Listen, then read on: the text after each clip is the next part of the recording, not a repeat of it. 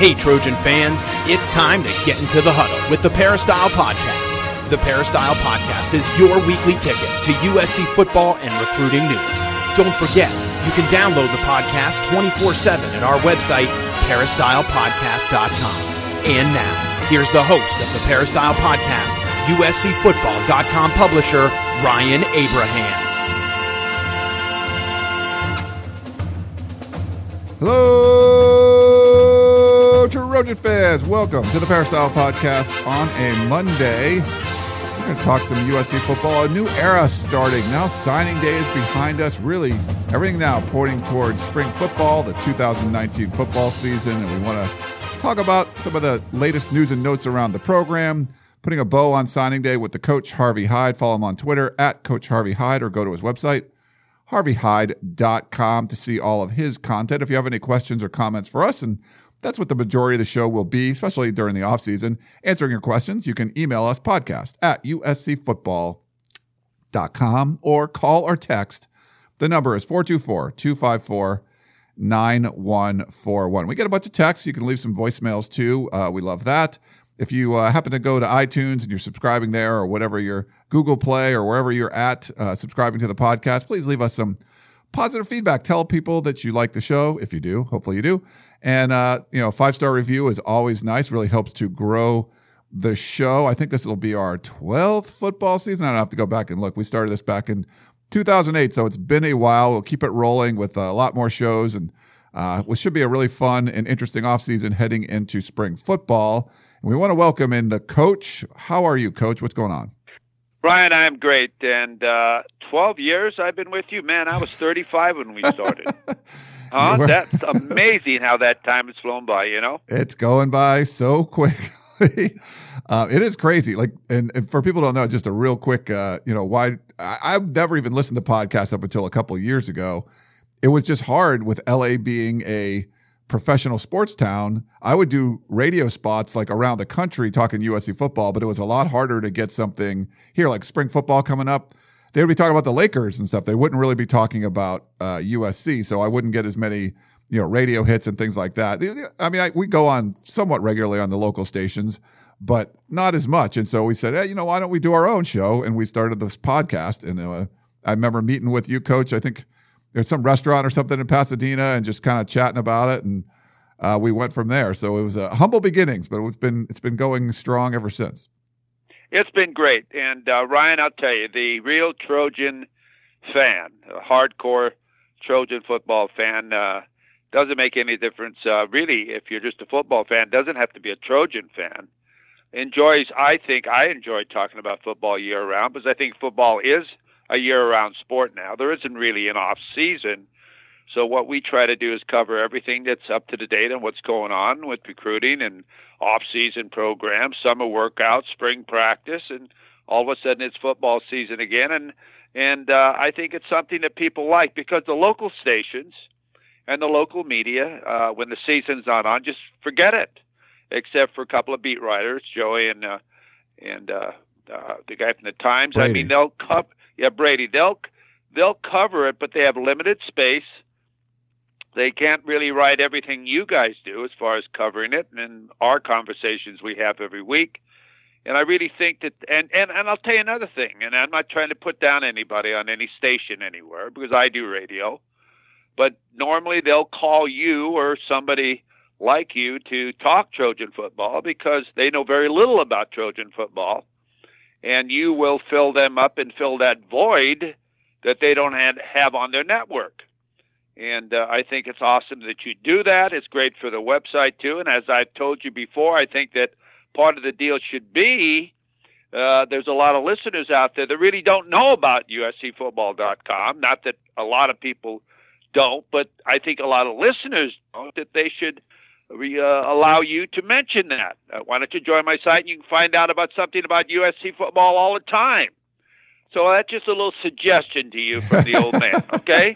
Thanks, Coach. Yeah, I mean, so this basically started because of USCFootball.com, but we've realized that podcast has its own is its own audience. You thought it would just be subscribers to the website or people are on the website all the time, but people that are you know they don't go to the website. I, I funny talking to like Bruce Feldman and Stewart Mandel, who are uh, well-known national uh, college football writers. And I kind of helped them when their podcast was getting started too. And we, you know, did, you know, shared some ideas and things like that. And they were shocked too that there was people that would listen to their podcast that never read their stuff. Um, so it's just the thing. There's like a whole different audience when you go do a podcast. So if you're a listener and you don't go to the website, check out uscfootball.com. They got a lot of great information there. You can be on it 24 hours a day, and the message boards are the that's where you want to go. You want to go and uh, mix it up with other people on the message boards. And if you if you think something's great or something sucks or whatever, you can go to the message boards and, and say it. And and even now, coach, it's worse because back when we started this, there was no NFL in Los Angeles. Now there's two NFL teams, and uh, so it's it's definitely harder to get uh, local coverage of your, especially when USC's struggling. You're just not going to hear about as much. So that's kind of why we started it way back when. I don't know why we got into a history lesson, but I guess we did. Uh, before we jump into the show, Southern California Tickets. They've been sponsoring us really since the beginning, a long time. You can give them a call, 1 800 888 7287, or you can go to SoCalTix, dot com. They've been a, a, great friend of the show, like we said from the very beginning with Coach Harvey Hyde. So uh, make sure you go check them out if you want to go see sporting events, but also plays and things like that. Valentine's Day is coming up. You want to get something cool for your your special someone. Uh, you can get tickets to something cool around Southern California or wherever you are. Uh, Southern California tickets will help you out with that. Um, well, Coach. So big news last night. I thought when they tweet. So signing day was Wednesday. USC's class was ranked 18th and third in the Pac 12, which is the worst we've seen since the internet era. But we said there was a little caveat. They do have a commit, uh, four star wide receiver from Orem, Utah, Puka Nacua. If he doesn't sign with USC, and we did not expect him to do that once he didn't sign on signing day, it looked like Oregon, Washington, I think Utah was in the mix. He took a, a late visit to UCLA. If he ends up somewhere else, that's going to actually drop USC's ranking down to number 20, which is kind of insane. Like, just never seen something like that since we've been covering the team as bad as, as it's been. But last night he did announce he's going to sign uh, with Washington. So they uh, very strong class for Washington. So Oregon had the number one class in the in the conference, and Washington uh, number two. Uh, they moved up a little bit. Washington's now number 16 in the nation. And like I said, USC drops to number 20. They were actually back to back, I think 18 and 19, no, 17 and 18. Washington moves up a spot. USC drops a couple of spots, and they are barely above Stanford, less than a point. Um, so, like a three star recruit would have put Stanford above USC. Uh, you know, Puka Nacua, I liked him a lot. Saw him in the Polynesian Bowl. He did a really good job uh, down in San Antonio for the Army All American Bowl. I know USC's, you know, usually does pretty well with wide receivers, but right now it's not, you know, not as deep as you'd like. Only eight uh, on the roster. Uh, one of them's Keyshawn Young, who's you know really never played. Um, so I it's and this is going to be an air raid system. So I don't know any concerns. I I liked Puka Nacua a lot. Obviously, you lose Bru McCoy too. Um, you know, getting a guy like Kyle Ford uh, is great. Oh, he's, he's other. So I think it's nine because Kyle Ford. I forgot to to add him on there, but just maybe not the depth that you would like, especially with like Kyle Ford coming off uh, you know an ACL. But any thoughts on the Puka Nacua news going to Washington, coach? Well, that didn't surprise me. Uh, as you mentioned, uh, when he didn't sign or commit, uh, he did commit, but he didn't sign on national signing date. Uh, didn't surprise me. He's, he's looking for something else. He wasn't happy. When you're fired up and you want to go to a university, you don't have second thoughts. And uh, he had second thoughts, and uh, I thought it might be Utah. I really did. I thought he might just stay home, like Wilmore went up there. I thought he might go up there but he went to Washington, and uh, uh, that's good for him. You go up there and and see what's going to go up against. Uh, you know, the Huskies got a great program, and right now they're winning, so that attracts a lot of players. So he went up there. It doesn't surprise me at all. He went there, but as far as the receivers at USC, as you mentioned, I mean, how many do you need? I mean, really, uh, you, all you need is you, if you run the four receiver set is eight receivers or nine receivers. You get too many more, and then you have a morale problem. And uh, basically, what you got to do is get your four best receivers, get them on the field, and play them. Plus, and remember, you got tight ends too, so you got to count them as a receiver in this offense also. So you got plenty of receivers. What you need to do is find out who they are so the quarterback and receivers get to know each other and get to know their reads and their timings, and they can just look at each other and they understand what you're going to do. You start playing too many and start rotating too many, well, that's where all the timing gets off and everything else. And, you know, I really believe you've got to, in all positions, get your best players on the field, and you just tell the rest of them, hey, uh, you don't be giving me that poor me stuff that I'm not playing. Uh, you come to USC to win championships, and winning is what we're supposed to do here. Uh, where you get your thrill is not how many catches you catch or whatever. It's if we win or lose is where you get your thrill in the number of W's we get.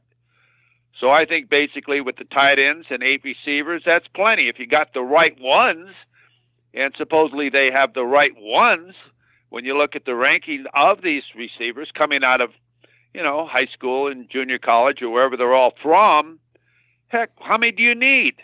I think you got enough. And that's an excuse when you say, I don't have a lot of depth. All you need is four. And then you need two more to fill. And then you got the tight ends, but they got eight and tight ends. So they got plenty of receivers. So I don't have any uh, I don't have any bad feelings there as far as if they get done what they're supposed to do. No, I, I think that's a really good point. That um, talking about the tight end situation because it's not a, a, a, Mike Leach air raid. We're going to talk a little bit more about the system uh, later on in the show, but certainly they they should use the tight ends a little bit more. There's going to be some talent there. I know if you look at Shotgun and uh, Chris Trevino's uh, wrap up from Pro Football Focus the three tight ends on the roster had the worst grades as far as grading out all season. So they need improvement from that position. But I think you're going to see them be in a lot, you know, putting in situations where they're going to be out in space, uh, trying to make plays. So I, I, think the tight end, you know, there's more depth at tight end than you probably need for an air raid. So I think that'll help out a little bit. But he was just someone, coach, I liked a lot. Um, just watching him, like a great kid. Uh, and I, you know, under different circumstances, he probably ends up at USC. There's just been so much turmoil and everything going on. Uh, I don't know. I mean, not really a surprising outcome, but you know, like you said, I don't think it's something that USC can't overcome.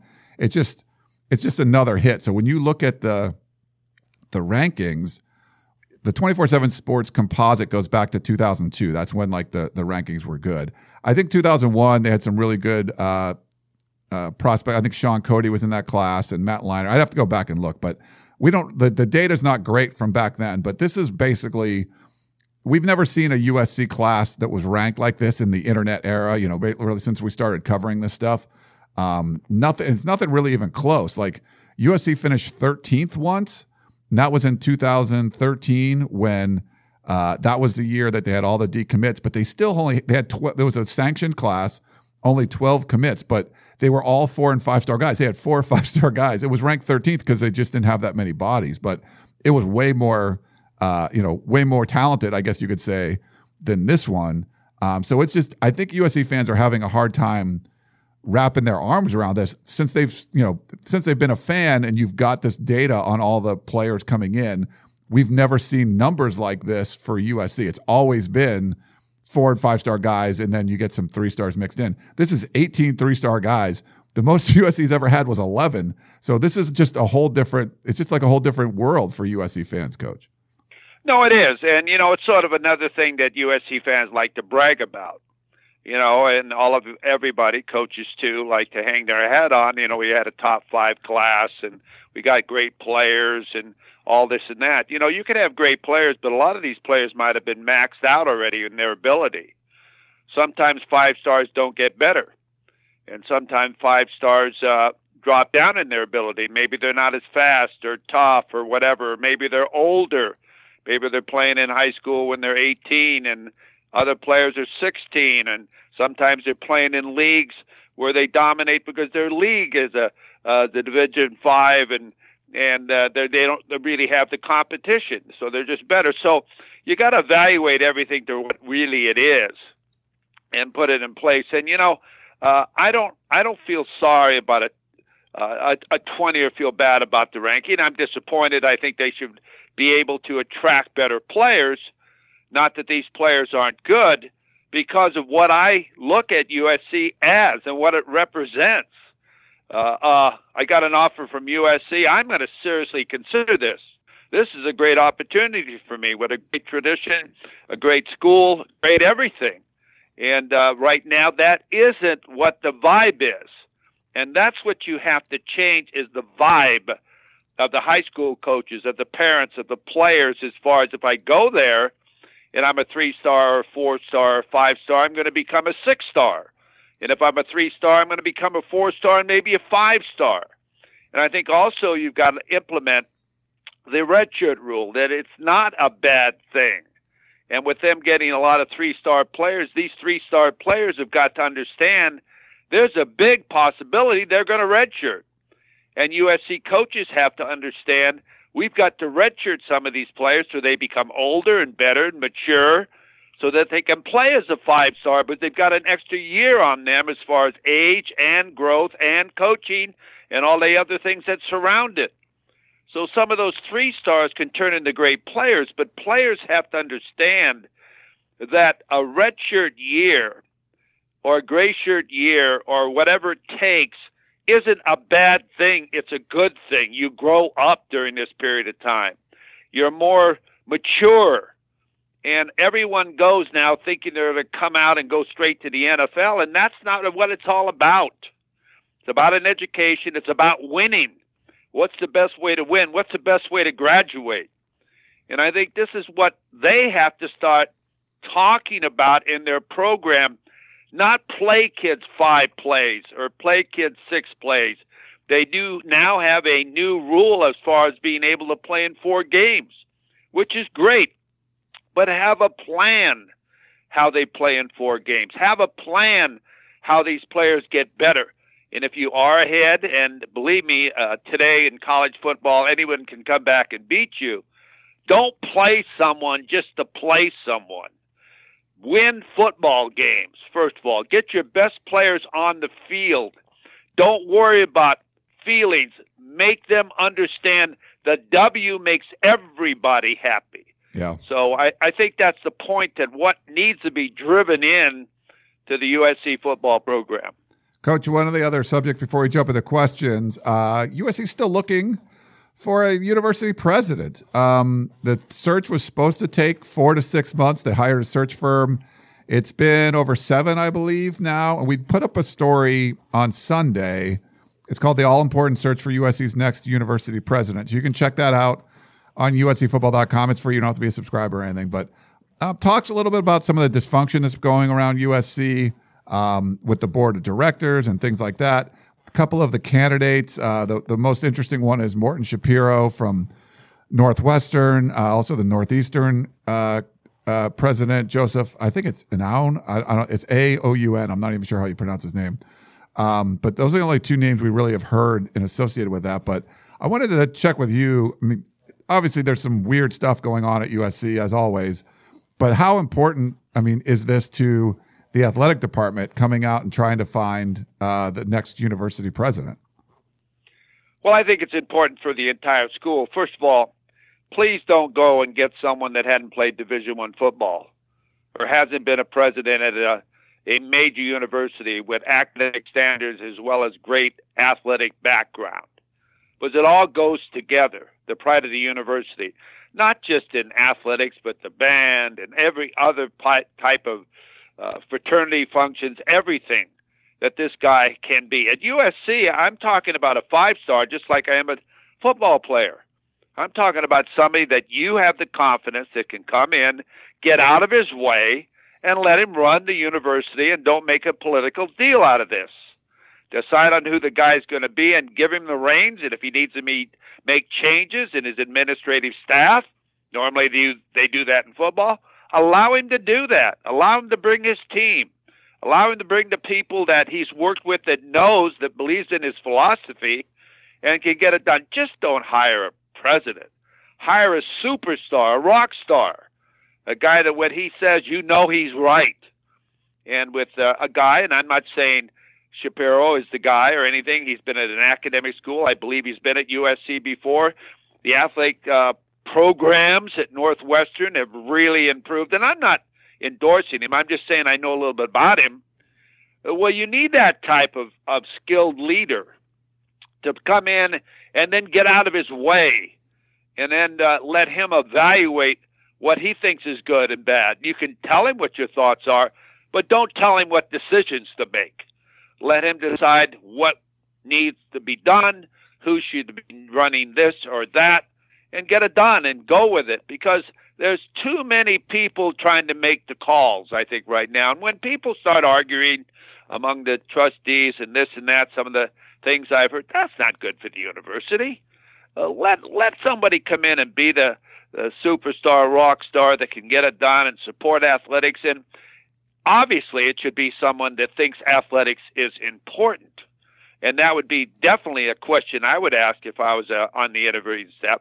What would your What is your picture of uh, the role of athletics in our university here at USC? And I'd be real interested to hear just what that person's thoughts are, because it's big at USC. The bragging rights, the renovated stadium, the, the how you finish, uh, the tailgating, all of the things that surround USC uh, and the university uh, and the song girls and everything else is all part of the university and the tradition and the mascot and all of the above. I would ask him, who is our mascot?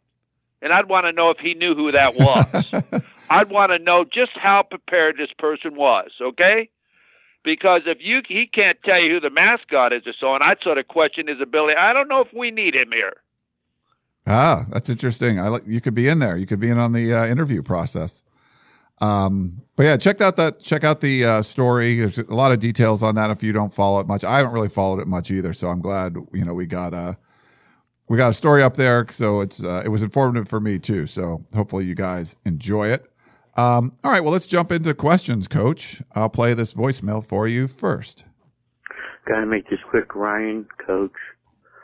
Uh, I'm just amazed.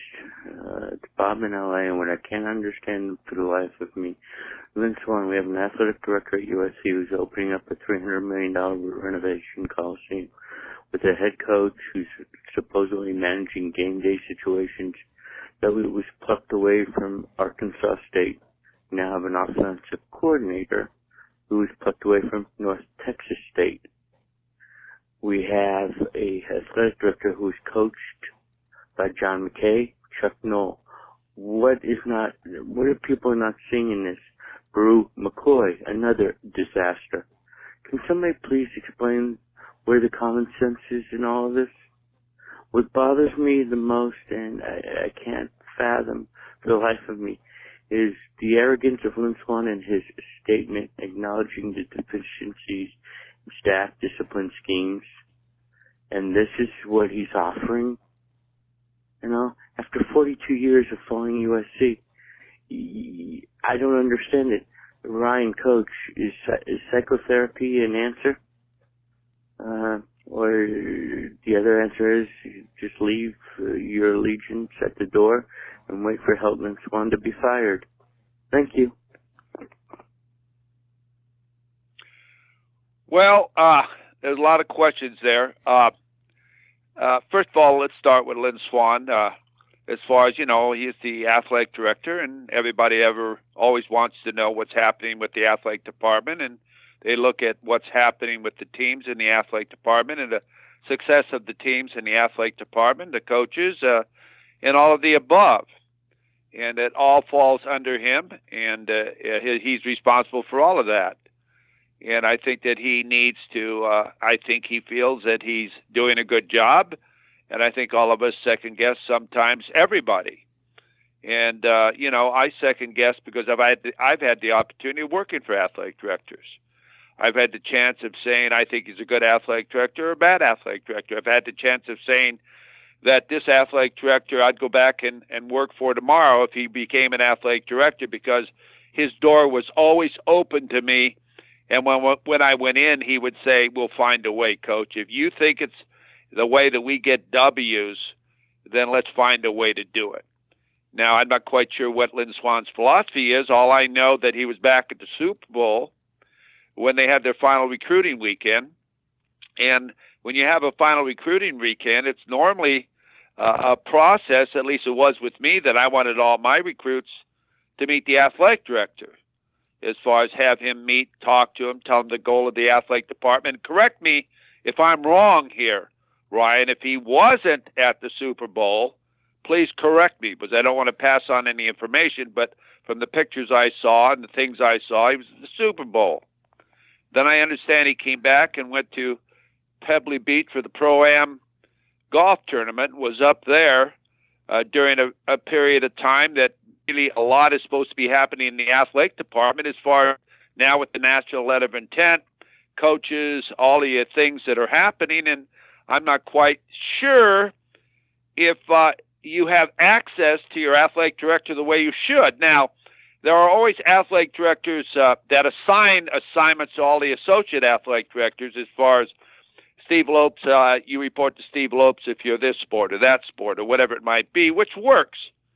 But the athletic director's face in the programs, when he walks into your office or or walks into the weight room or walks into the uh, uh, uh, academic services department and and pats the guy on the back and says you're doing a great job or walks into the weight room. And I'm not saying he's not doing this. I'm just giving you my opinion that that that's important that it comes from the top. And your coaches like working for him and the players like playing for him. And I think uh, that's part of being a leader not standing back on the hill with binoculars watching your troops fight, okay? And then coming up and giving an opinion. Now, he's, I don't evaluate Lynn Swann. I'm not the president or trustees, but I think a presence and being a part of walking by you at practice and say, "How you doing, coach? How you doing, Harv?" I've sat next to him many times, and uh, and spoken at things with him. I think you have to have an open personality and a handshake that has blisters on it. But you're shaking people's hands and you care who they are and you respect them no matter what they give to the program or to the university, whether it's a $10 gift or a million dollar gift or a player that's a first string player or a player that's a last string player. You make everybody feel important, including all the boosters and friends, media, and everything in the package. Now, have I seen that? I'm not sure. But uh, Ryan, you uh, might want to comment on this, or maybe it's better off that you don't. but uh, I just give my friends out there my feeling. Uh, I don't see him work a crowd. And I think an athletic director should work a crowd and have a presence. Yeah, I think um, I've been very critical of Pat Haden over the years and saying he was like the worst athletic director as far as major decisions. If you basically did the opposite of every big decision that Haden made, USC would be in a better spot. But that was something he was good at. I mean, he, you know, as a person, I like Pat Haden. Uh, you know, I did the Big Brothers Big Sisters program. I remember bringing my little brother to one of the football games. So I, I didn't work one game, I, so I could bring him to a game. I think it was a Washington game or something. And you know, ran into Pat Haden and uh, J.K. McKay, and I, I, I love J.K. And they were like, you know, they they they were shaking his hand, saying, you know, asking him questions, like super nice guys. Like that's not something you see from Lynn Swann. Um, you know, I think Mike Garrett was a better athletic director, but he, you know, he was a little prickly. I think sometimes he he wasn't the best at the public speaking stuff. So I, I think everyone has their strengths and weaknesses, but it's like Lynn Swann is in uh, in a bunker somewhere, or you know, out on the town during important things like around signing day to be, you know, Super Bowl, Pebble Beach. Uh, there was another, I forget, there's some other trip he took too. Um, it's, it's just like, is this really a, a priority for you? I, am not sure. It, it seems like he's still living his old life, but this there's a lot of weird stuff going, a lot of not, you know, a lot of uh, things that aren't very positive going around this athletic department uh, you would want you'd think this would be more of like a nose to the grindstone kind of thing and and get this right, but uh, we don't see that now. You know, we don't know what's going on behind the scenes because we don't ever hear from them. But the perception isn't good, in my opinion. Well, you know, it's it's uh, it's what you evaluate people on and what your opinion is of what you see, and that's all I can do. As far as the person, he's never done anything wrong to me. Nothing ever. When I sat next to him, we talked some, but that was about it. I am emceed an event that he spoke at, which he was good at. He's a very good speaker. He did television. He knows what it's about. But I think it's very important to show, first of all, your loyalty is to your university and to your job. 100%. I mean, you're in there at 7 o'clock in the morning or 6 o'clock in the morning when your coaches get in, and you hang around and talk to them and encourage them before you go home because they all work for you, and that way you've given them all the support in the world. And when, if you have to let a coach go, his statement is, he gave me everything I needed to win. It's my fault. I couldn't get it done. Yeah. And that's the way I would want to be if I was an athletic director. Yeah. All right, let's we want to talk about the offensive coordinator a little bit. So Scott Grossman real quick said, Ryan, is there going to be a press conference introducing Graham Harrell as offensive coordinator? Uh, I don't think so. There hasn't there had, there wasn't one for uh, uh, you know for the previous um, athletic director who only stuck around for uh, for 35 days, Cliff Kingsbury. Um, they had an opportunity to maybe bring him out because they had a press conference post signing day. Uh, they chose not to. So this is just kind of what we've seen from USC. They haven't uh, officially introduced him. Um, you know, besides putting out stuff on social media or a couple of videos or something, whatever they did. So I don't think they're going to do anything there. Uh, Stevie wrote in, coach, with two questions. First, did Graham Harrell have full control over North Texas offensive play calling? Um, how much of the offensive offensive success was on him? Uh, so I did some research on this. So Seth Littrell gave basically gave him the keys for the last couple of years. Um, so I, I, I feel like that's a a pretty good indication that he was the guy running the offense. But I don't know if you've heard anything different, coach. Well, let me put it to you this way: you got to all hope. Everyone's got to hope that uh, Graham is a great offensive coordinator. Okay, but that's it. Don't let's don't over exaggerate everything. First of all, uh, does he need a press conference? I don't think so. I think they learned from their first mistake. They brought in Cliff Kingsbury and they made him the second coming to you know what. Why would you do that? Why would you do that? all you did was raise his stock to get another job somewhere else. I mean, he's just an assistant coach with a responsibility. He hadn't won a, won a game at USC, and he got fired at Texas Tech. Now, I think he's a great coach, and I, obviously he has a unique type of offense, but he hadn't won a game at USC, hadn't recruited a player at USC. And hell, they got him press conference. Not, I mean, they got pictures of him everywhere. He's on Dan Patrick. He's doing this. He's doing that. Hell, you might as well hire him as the head football coach. poor, poor Clay Helton, I didn't even know where he was.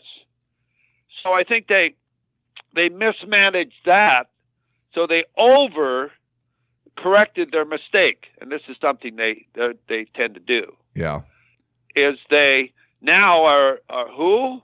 Uh, well, he's busy or he's this or that. Hey, he's just an ordinary guy. He's a football coach. He's a person. Yeah, he won at North Texas, but now it's a different level of football. He didn't win on his own. You don't think he had better players than everybody else? You don't out coach people today. Everybody keeps thinking you're out coaching people today. I'm a genius. I'm splitting the atom bomb. I mean, I'm the guy. You don't do that without the nuclear, whatever that substance is that you do to blow the bomb up. And that's the players. So he had good players. Now he's going to have good players at USC. Now, does he take advantage and put them in a position where they can explode, where they can be who they're supposed to be? Well, that's what I want to see in the spring. Now, I want to see if he utilizes the tight end. I don't know how much he util- utilized the tight end at North Texas. I mean, people might tell me, oh, he utilized the tight end. Well, let me see you utilize him. I used to hear that every day in the last offensive coordinator. Every spring, we're going to use the tight end more. We're going to run the football more. Uh, did we see that? No. No.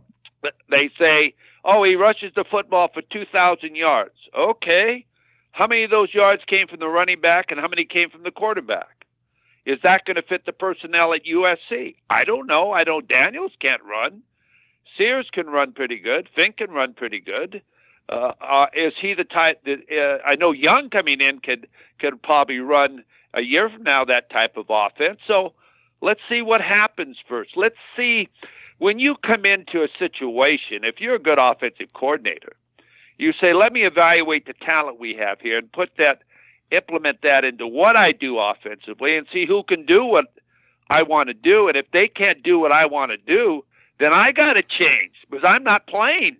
They are." So you've got to make that type of adjustment. So we'll see, and I'll evaluate him on what type of adjustments he does to balance out the personnel that he's going to be coaching with the offense he runs. Yeah. So I'm going to wait and see what happens. And Stevie also wanted to know um, how much you guys actually think Graham Harrell is a Mike Leach prodigy with only two years as a wide receivers coach under his offense. How much time did he actually give Harrell to soak up the air raid concepts? And Steve, I think the most important part is he played for Mike Leach. Like that, he was like Cliff Kingsbury. He's the most one of the most prolific passers in NCAA history. I think he has the most touchdown pass. I forget. There's a bunch of NCAA records he has. So he played for him, then coached under him, was given this opportunity at North Texas, and has done well. Um, so yeah, so I, I, I have heard a couple people mention that coach, but really he played for him for all those years. So I think he understands what Mike Leach wants just from, you know, from being a player and then actually being on his staff. No, I'll tell you when you when you coach and you're a quarterback, really a quarterback needs to know it all in the reads and so on. But remember, a quarterback uh, doesn't see the whole pictures all the time, but he does understand it. And uh, uh, uh, let me say, let me put it to you this way: uh, great players that become coaches have a little bit of an advantage than someone who hasn't played football. But that doesn't mean he's going to be a successful head coach or an offensive coordinator because of what type of athlete he was or you are. You take some of the best coaches out there coaching in college football and in the NFL, hardly even played football or never started in football. So that isn't something to really always to determine that someone's going to be successful. Yeah, you got to be able to implement not what you were, who you are, but now what you're coaching and what you need to do. Playing and coaching for a great coach, I think, is really great. But how many of Belichick's assistants that have gone on have been successful? Not necessarily, but they're not Belichick or how many other great coaches from other staffs of great coaches have gone on and become successful? but they're not Saban? Some of them that uh, Kirby Smart, absolutely, but he had the talent from being a defensive coordinator to be a head coach and go be his own head football coach at Georgia, and, and obviously he's doing very well. But being a great player doesn't necessarily make you a great coach, and vice versa. So as I said earlier when I answered the last question, I'm waiting to see what happens in spring practice.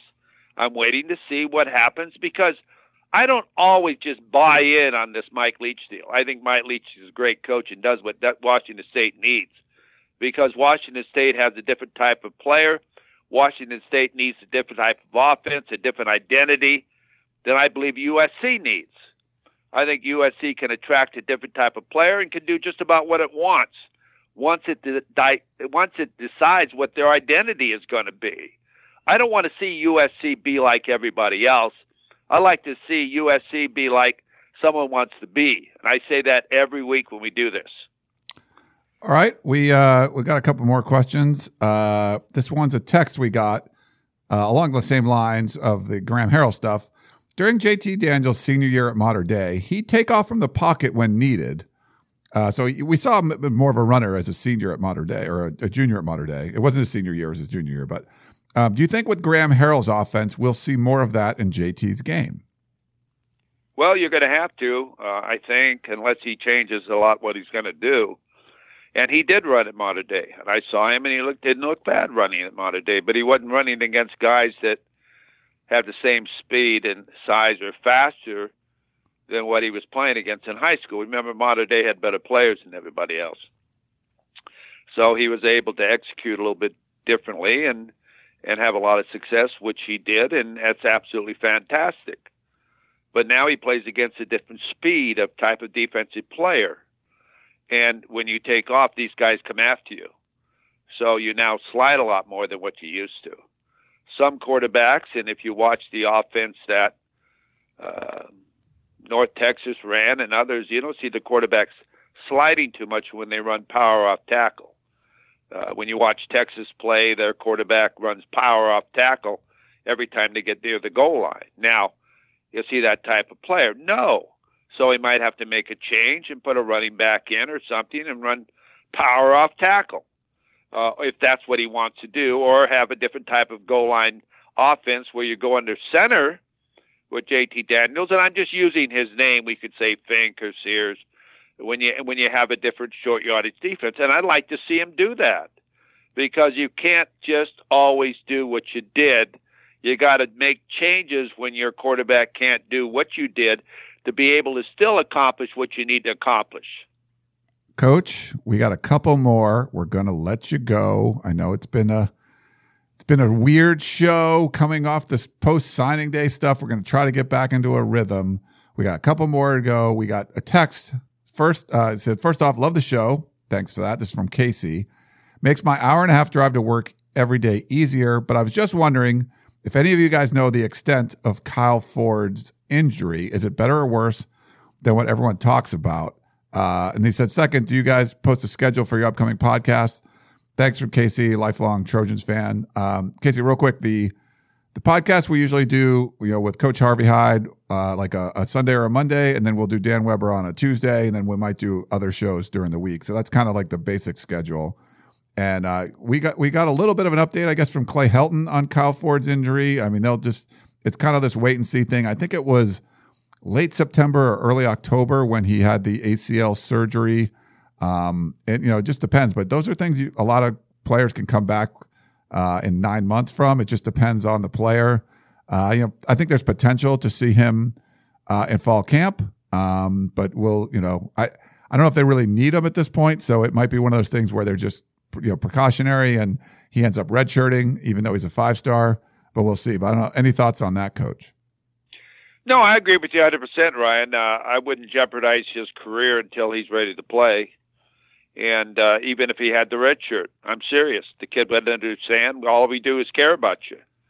And we don't want you on the field until you're ready to be on the field and you feel confident about your leg. But you're not the same player unless you feel confident about your leg. You're not. You got to get back your strength. You got to get back your speed. And the number one thing, your confidence, where you're not afraid to get hit. So until you have that confidence and you don't favor that knee, then you shouldn't be on the field. And uh, obviously, we all want to reach, uh, wish him a, a speedy recovery, but he's a hell of a player. Yeah. But not at the je- jeopardy of losing him, maybe like a couple of players uh, that have been at USC. I mean, not that the medical staff have pushed them back, but some of those kids have not come back. Uh, and when they did come back, they got hurt again. And unfortunately, they never have really got on the field much. And uh, you can't take a chance on that. You've got to be able to make a kid feel as though he's confident, he wants to get hit, and wants to play. Yeah, we got one last one. Yeah, I mean he's he's a great player, but I think you're going to lose some big time receivers after 2019. Probably good to have him coming in fresh, uh, 2020. But we'll see. We'll see how he develops and how he uh, recovers. Last text: Have you been watching? the new AAF or Alliance of American Football League. Uh, Damian Mama and Demetrius Wright were playing for the San Diego Fleet. So I watched some of that first game. It was uh, San Diego Fleet, I believe, was on the road against San Antonio Ch- Challengers. I don't forget that San Antonio something. And uh, it was kind of interesting. You know, there's no kickoffs. You just get the ball at the 25. Um, you, you, they still have punts. No no PATs. So you have to go for two. Uh, you can attempt a onside kick, but it's basically you get a fourth and 12. So you're not kicking the ball. Um, so they took a lot of the kicking out of the game. Damian Mama, I think someone got hurt and Damian Mama moved over to center. Uh, it seemed like he did all right. Seemed, I wasn't paying a ton of attention. I didn't really see Demetrius Wright do much, but I wasn't paying super close attention. Uh, there was a lot of sacks in the game, and you're not allowed to blitz more than five people. So maybe there's offensive line deficiencies, or they know that. Um, but you can't blitz that much. But there was a ton of sacks. Mike Bercovici was playing quarterback for a while, if you remember him, Arizona State. Uh, Nelson Spruce, who was a stud at Colorado. So there's like a lot of familiar college names that were in it. I think it's kind of cool. Uh, I don't know what you thought, Coach. Well, I, I watched a portion of that game on Saturday. I didn't watch the Sunday game. Uh, uh, it was interesting, and the hash marks look like they're narrower, and they have some marks outside. I don't know what those other hash marks are for. Uh, the game really moves along quickly. There aren't any commercial breaks. They just show the commercial on the side of the screen. uh, the 30 second clock, I think, rather than a 40 second clock. Uh, it really moves along quickly. Uh, more or less reminds me a little bit of uh, NFL Europe. It's sort of a minor league for the NFL, and obviously the NFL must be supporting it because it's on the NFL Network too. And uh, a lot of players have been on the uh, rosters of NFL teams, and it's a way of uh, getting better. But uh, I don't know how much uh, a player can play as far as with an NFL season, and then play. I think it's an eight or ten games uh, schedule here in the AAF uh, league. I know that it's a little bit more violent on the quarterback than what it might be in the NFL. People were talking about that today, as far as uh, a little bit more action on the quarterback, as far as uh, being able to hit him on a pass rush and uh, low scoring games because uh, they've had a short time to practice. Defense is always ahead of the offense, so uh, the defense is far ahead of the offense, so the games are low scoring. And uh, uh, you know, I I don't know. I, I just didn't uh, get into it. We had other activities to do this weekend, so I'll watch them Saturday night, and maybe I'll watch some more. But uh, I have to wait and see. I can't form an opinion yet. Yeah, uh, but it's it's kind of cool. It's football. Like, hey, more football. It's fine with me. Uh, and it's cool to see some of the you know former guys from that you covered at USC getting another chance somewhere. Um, there's like three leagues starting, so I don't know. We'll see what uh, we'll, we'll see how this transcribes, but it uh, transpires. But um, yeah, I, am I'm, I'm for it. It's cool. Like, oh, there's Damian Mama playing center. didn't see didn't see that before. Um, all right, Coach. Well, I think we'll wrap it up. Uh, great stuff. We're looking forward to talking to you again soon. But thanks for uh, coming on, and hope you have a great rest of the week, Coach. Thanks, Ryan. I appreciate it very much, and for all of you out there, thank you for joining us. And again, whatever we talk about is just our opinion, and of course, you've got yours. And uh, without you, we don't have a show. So please always remember if you have a question, don't hesitate getting it to us, and we'll try to answer it. Yeah, send it in. We love to hear from you guys, and we'll keep answering them all off season, heading into spring ball, and then of course the 2019 season. All right, that's Coach. I'm Ryan Abraham. Thank you so much for tuning in to the Peristyle Podcast, and we will talk to you next time. Tickets, tickets, tickets. SC Tickets is your concert, sports, and theater ticket source. We have the tickets you need to any event worldwide. Football tickets are now available. Call SC Tickets now at 1 800 888 7287. 1 800 888 7287. That's 1 800 888 7287. Or visit us on the web at sctickets.com. SC Tickets, concert, sports, and theater.